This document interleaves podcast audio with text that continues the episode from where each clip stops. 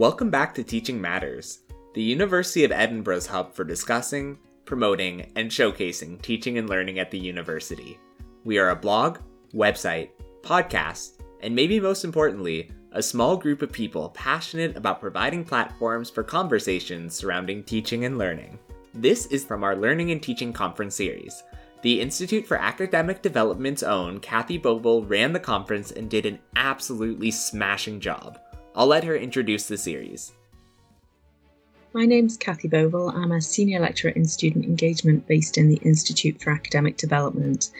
I was the lead for the University of Edinburgh's 2021 Learning and Teaching Conference, and we attracted a vast range of fantastic presentations covering work from across the university at the conference this year. And I'm delighted to say that the Teaching Matters will be highlighting many of the presentations and some of the contributors who, who were sharing their work more widely at the university over the coming weeks and months. We had presentations that covered a wide range of topics, including building community, innovation in science teaching, equality, diversity, inclusion, and social justice, experiential, place based, and problem based learning, assessment and feedback for the future, new lessons in digital teaching, insights from hybrid and online learning, student engagement and involvement, and interdisciplinary learning and teaching local and global challenges. So there's something there, I hope, for everybody in terms of the topics and the spread of great practice from across the university that colleagues are sharing. So I really encourage you to dip in to some of these contributions, and I hope that you'll find something that's of interest and relevance to your practice. Today's episode was inspired by Michael Daw's presentation on the unintended consequences of approaches to marking and assessment and supporting criteria based marking. I left the presentation amazed. Not only did Michael present interesting, counterintuitive findings about marking schemes and assessment styles, but as a student, I found it fascinating to hear about how a director of quality approaches marking assessments in the first place. For a novice like myself, this conversation introduced questions like what are the ideal outcomes for designing assessment? And how do marking schemes and assessment styles affect grade distribution? And for someone already familiar with the topic, Michael Daw's findings are so interesting and counterintuitive, it might make you rethink how we prepare assessment for students. One thing I love about Michael Daw's perspective is his emphasis on a contextual approach to assessment and his commitment to evidence based methodology. Our conversation is split into two episodes. This week, we'll focus on Michael's findings and his interpretation of what they mean for how we can approach marking and assessment. Next week, we'll feature our conversation about the question why should we be aiming to use the full range of marks in the first place? This episode serves as a perfect introduction, so without further ado, let's get curious. Hi everyone, Eric Berger here, a final year mathematics student and intern at Teaching Matters. I'm speaking with Michael Daw, Director of Quality in the Deanery of Biomedical Sciences, about his presentation on the unintended consequences of approaches to marking and assessment. Thank you for recording this with us, Michael. Hello. My, my pleasure. I was wondering if you could start off by introducing us to your presentation topic and what drew you to this analysis. So, th- there are a few motivations for the analysis.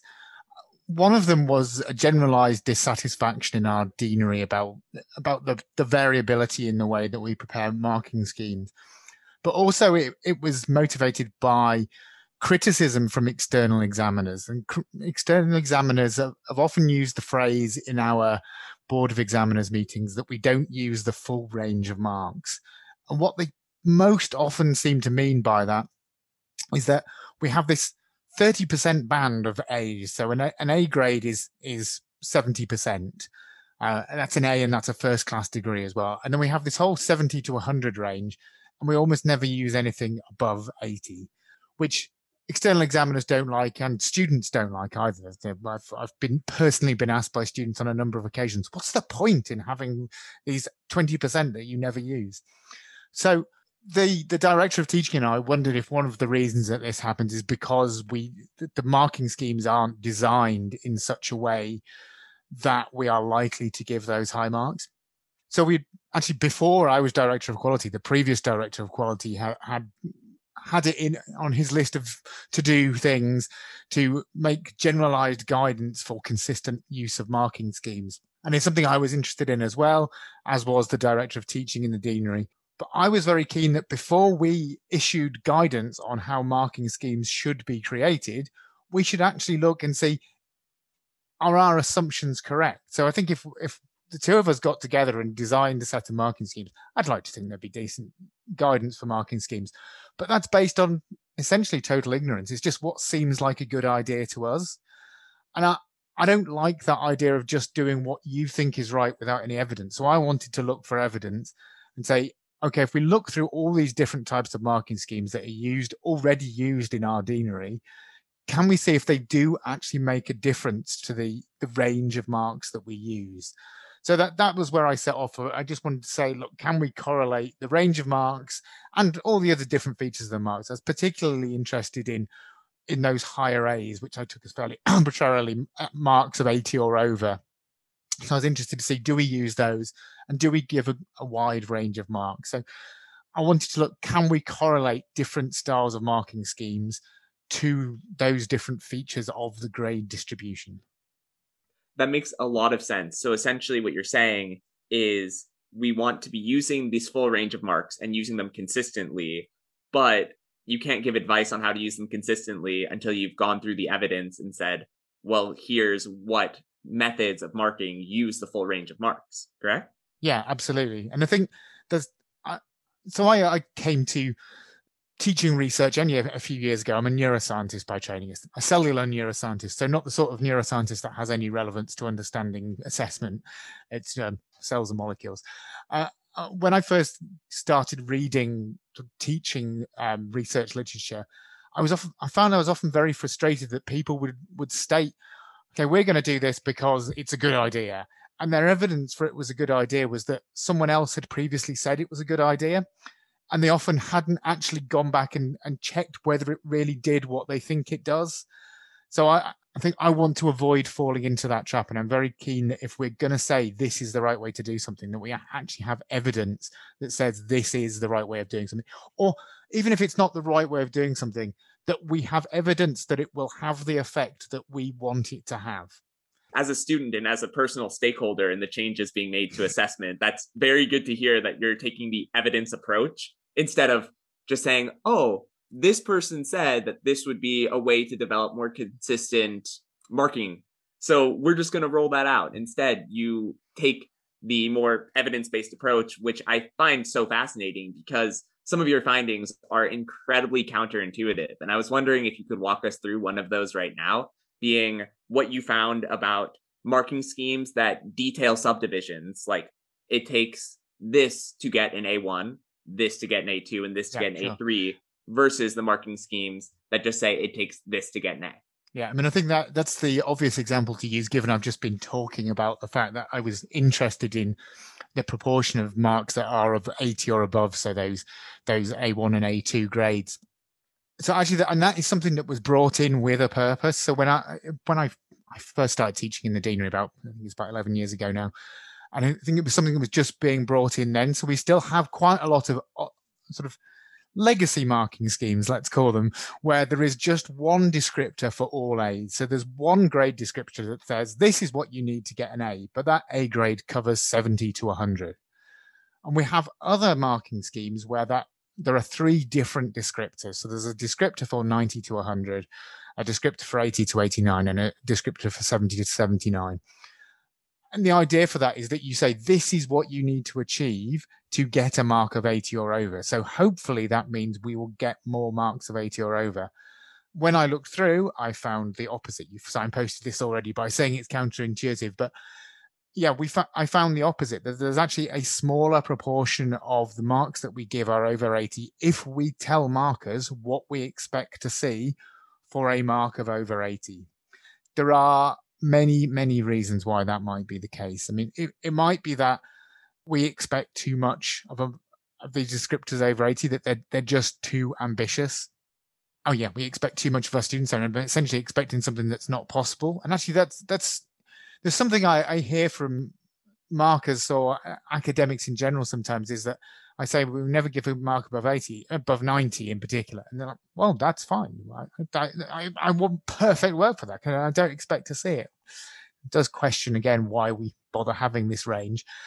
Um, another reason could be, and, and this is uh, something I'm sure we'll get back to later, is that the pieces of work that we're assessing aren't the same. So it might not be the marking scheme; it might be the style of work we're we're we're assessing. So when we when people rewrite a marking scheme, if someone writes a new marking scheme that people like, then it tends to spread or be or be adapted to be used for similar pieces of work on other courses. So that, there is a, a, spread of marking schemes. They, they they get around particularly. I mean, you you make yourself a new assignment, and you want to see has someone else already written a marking scheme for this? Can I get away with not not doing all the original work? Which I'm not criticizing incidentally. I think that's sensible. Why reinvent the wheel every time? So it could be that there, there are particular pieces, styles of assessed work that tend to be assessed with those um, subdivided A categories. But it is it's really quite striking that it's different. And I, I was surprised and frankly really irritated. I mean, I, I, really wanted to be able to say, look, if you subdivide A's, then you make it more likely that the markers will give those high A's that that we don't tend to give, and and incidentally, that is statistically justified that we do, we don't give many many uh, high A's. I have checked that, uh, and yeah, we, we we don't give very many at all. And, and actually, our deanery in general gives a, a a narrow range of marks relative to other deaneries in the university, including other deaneries that do the most similar type of work. So, I particularly compared to biology and chemistry, which I think are the two parts of the university that do the most teach the most similar content and probably have the most similar assessments. We give a narrower range of, of marks than them as well. Um, much narrower range of marks than maths uh, where you are.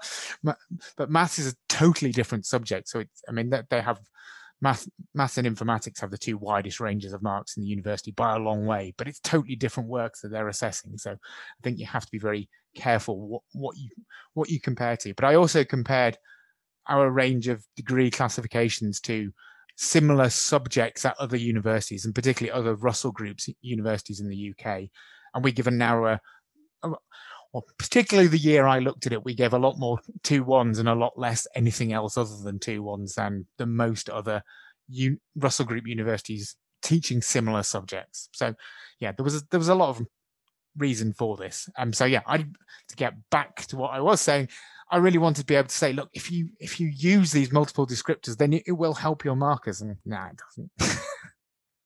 Unfortunately, you can't point to this research and say, like, please use these descriptors because you found the exact opposite thing, unfortunately. Especially when you face that that issue of noting that comparatively to the School of Biology and saying, oh, our marking schemes are quite similar, but our range of marks are much more narrow. So on, a... I'll have to correct you on that. I, what I don't know is I have never looked at marking schemes in other schools oh. in the university. I'm just saying the oh. type of content that they're teaching, so the subject matter, and therefore I assume, though I've never taught on their courses, I assume that the types of thing they're doing are quite similar, and the types of thing they're assessing, I would assume are quite similar. I don't actually know that, but I think it's a, a reasonable sort of starting point assumption. It's certainly more likely to be similar than um, another deanery, another school in the university that I know gives a, a narrow range of marks, partly because I've spoken to the director of quality about it. It's the School of Divinity, but they, that's totally different to biomedical sciences, and they're assessing mainly essays. So there's a very narrow sort of range of assessments that they're doing. So that wouldn't that wouldn't be a reasonable comparison. So that's why I was looking for more reasonable comparisons. What one thing I'd like to point out at, at this point because I think it's very easy to focus on these counterintuitive findings that, well, that I focused on when I did this as a presentation. But actually, the biggest finding that, that I came up with, as far as marking schemes are concerned, from from my point of view, is that actually the type of marking scheme we used made very little difference most of the time. So there are these times where they made a difference, and they made a difference in a way that surprised me. But most of the time, whatever you do with a marking scheme, you get a similar range of marks. So what it told me was that actually there's probably not much point us focusing on marking schemes and putting a lot of work into coming up with the perfect marking scheme because it's probably not going to make much difference to the marks that that our markers give. So I think that was an important conclusion for me. That is a very important conclusion, given that this this whole presentation is about marking schemes, and I, I guess I'm curious that if if the finding was focusing on marking schemes being not the most constructive approach to using the full range of marks what would you what are your thoughts on what is? So i mean in, in an idealized world i think there's a there's a lot of existing literature that actually looking at the way people would mark. And, and one thing that's come up there is something that i think is probably very relevant to us. And and that's marking culture. So if you have a load of academics all working together and all marking each other's work and we often we also go through moderation processes and quite a lot of work is double marked. So you you end up finding out what what sorts of marks your colleagues, particularly if they're more experienced colleagues, what what types of marks your colleagues give for bits of work. So it tends to be that whatever, my suspicion, and as I say, there is literature that suggests the same, though again, not with the best evidence in the world, that the types of the range of marks that's always been given in your department is the type the range of marks that always will be given because if new markers come in then they they eventually end up being like the the markers that have always been there. They're they're pushed into giving similar marks. It's certainly something that i found when i started marking that actually the range of marks i got became narrower and narrower because i kept finding that i was in particular i was giving much lower marks than some of my colleagues and i wanted to be consistent so i i reassessed where where my sort of boundaries were a bit. So I suspect the culture of marking is is what determines the, the distribution of marks more than what's actually written on the on the piece of paper. And again, there's a lot of evidence in existing literature that, that quite often people don't pay that much attention to marking schemes. Um, I also I had a once had a senior colleague to, um, tell me when we were discussing we'd, we'd mark the same piece of work and we'd give her very different marks and and he told me he he gave a mark for a a particular reason. And I pointed out to him that that's not on the marking scheme, that that's not something that we're meant to be assessing. And he told me that he hadn't looked at the marking scheme because he'd been marking these things for years. So I think we need to be realistic about how much the marking schemes can achieve. So what I would like to do, and, and what I've done in one subset of the, the teaching area that I work in, is I'd like to, to get people together to discuss the way that they use marking schemes. So actually have discussions about marking. And that, that is something that happens in a lot of places. I think it's something that we find very difficult to persuade people to do or find very difficult to bring ourselves to even ask people because we assume that for most, uh, not most, but a lot of academics in our department, we probably assume that their main interest is research and that teaching, they're enthusiastic about teaching. And I, I, definitely don't want to say that our academics don't care about the teaching and don't care about the students. They definitely do, but it's not the what drives them. So persuading people to come together to just discuss the way they're going to mark things, which still leaves them with all the marking to do afterwards. And it is it is an unfortunate reality that marking and giving feedback is a lot of work that they don't want to then spend extra amount of time. And I confess, in Edinburgh, I have never asked my colleagues to do that. So maybe the problem is mine that I've just not asked people to do it. Um, and maybe if I did ask, they would. Um, I did ask people. So I, most of my teaching is actually not based in Edinburgh. It's based in a, a joint program that my deanery delivers in China with a Chinese university. And I did do that there. And actually, most people didn't turn up. I think that's actually because there was a timetabling problem with it. But I wasn't I wasn't flushed with enthusiasm for it, having tried to do it once and not had most people turn up. So, but I think that getting people to really discuss the way they're marking and why they're giving marks and, and what it is we aim to achieve, I think that would be the best way to do it. But that's much more energy intensive than just asking someone to rewrite that marking scheme and then everything will be fine. So I think that would be the solution, or potentially, who knows, because I've not tried it. The other thing, and uh, what what I ended up spending possibly even more time on is looking at the types of assessment that we do. So the the types of assignment that we ask students to do. And what I found is that that does make a huge difference to the mark distribution. And as I already said, that the the type of marking scheme probably does correlate to a certain extent with the type of piece of work that people are doing. So uh, the, the types of assessment that give a wide range of marks in our deanery are unsurprisingly things like multiple choice exams. I'm definitely not telling everyone that they should always do multiple choice exams because that clearly is for a different purpose. But what their types of assessment I've called a single best answer. It's actually a, a phrase that was used to me by someone else. And I think those ones where there is an absolute wrong or right, and I think that's often the case in, in departments like math or schools like maths, and I think that's probably why those schools have very wide range of marks. So when there is an absolute right or wrong answer, and those ones they often don't have a marking scheme as such because it's just if it's right you give this number of marks. Those ones they give a wide range of marks. That's not surprising. That, that's a wide range. You get very high marks you also get a lot of very low marks doing that. So it's it's a wide range across the board.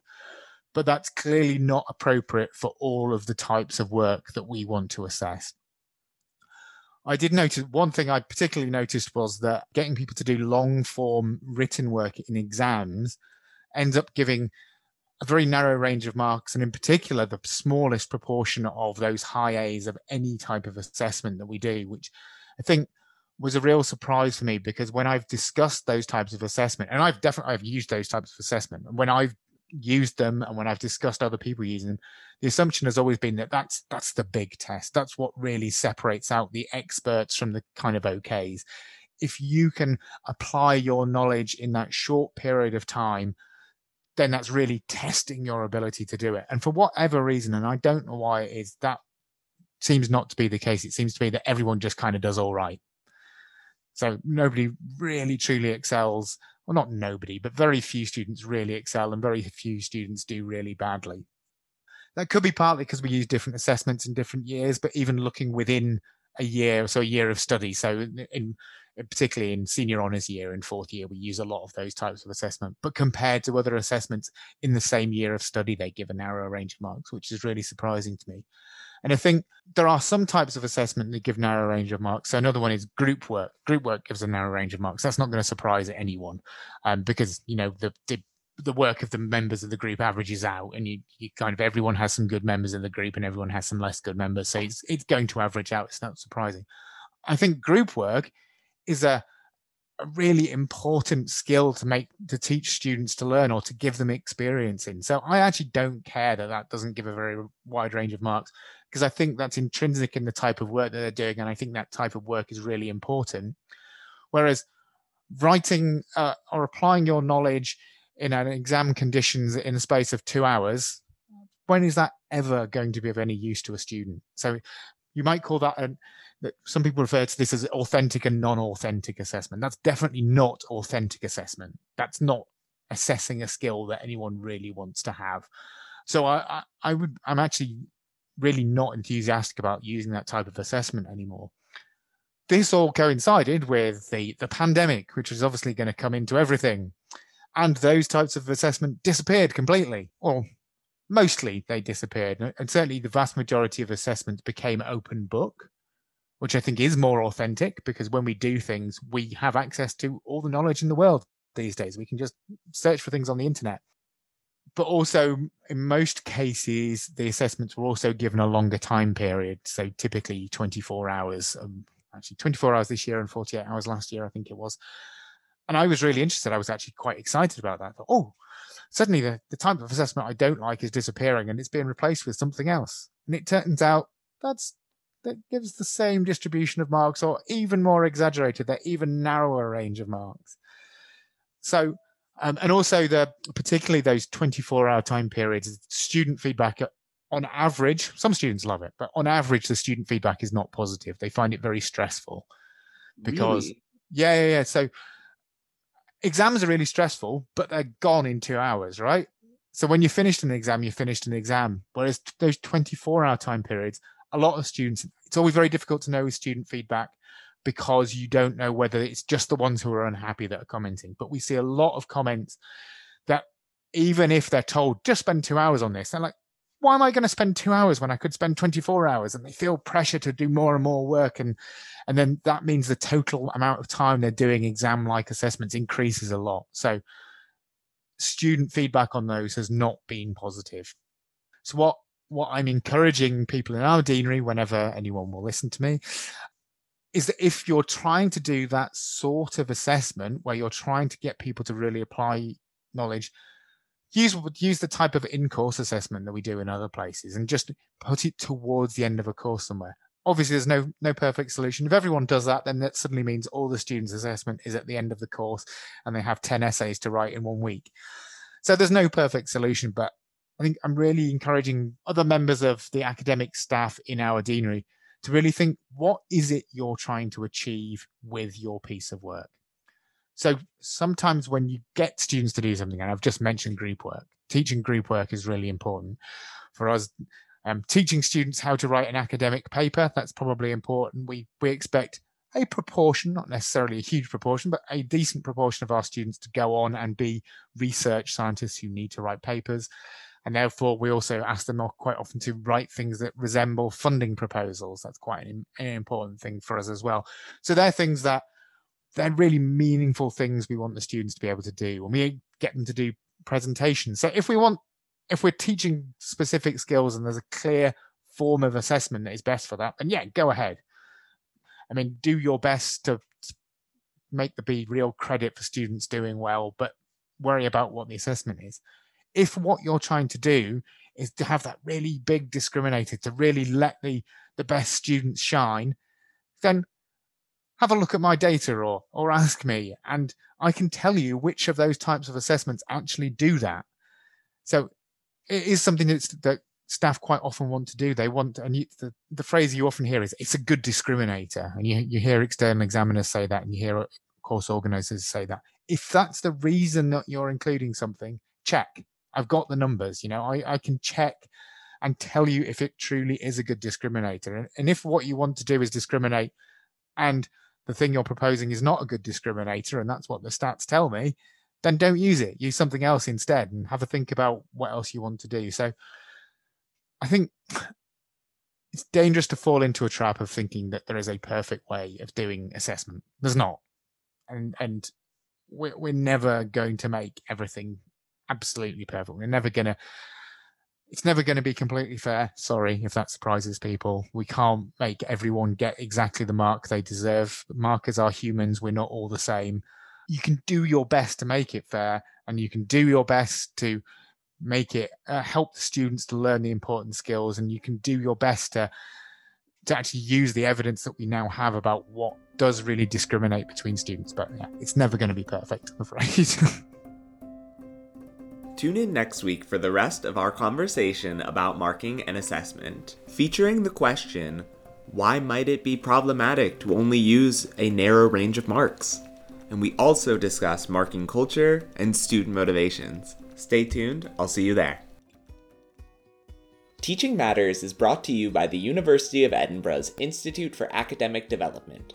Episodes release every Wednesday, Please follow or subscribe on whatever platform you use to listen and leave a five star review if you enjoyed today's episode. We'd also be delighted for you to join the conversation. Please feel free to comment on our blog or email us at teachingmatters at ed.ac.uk.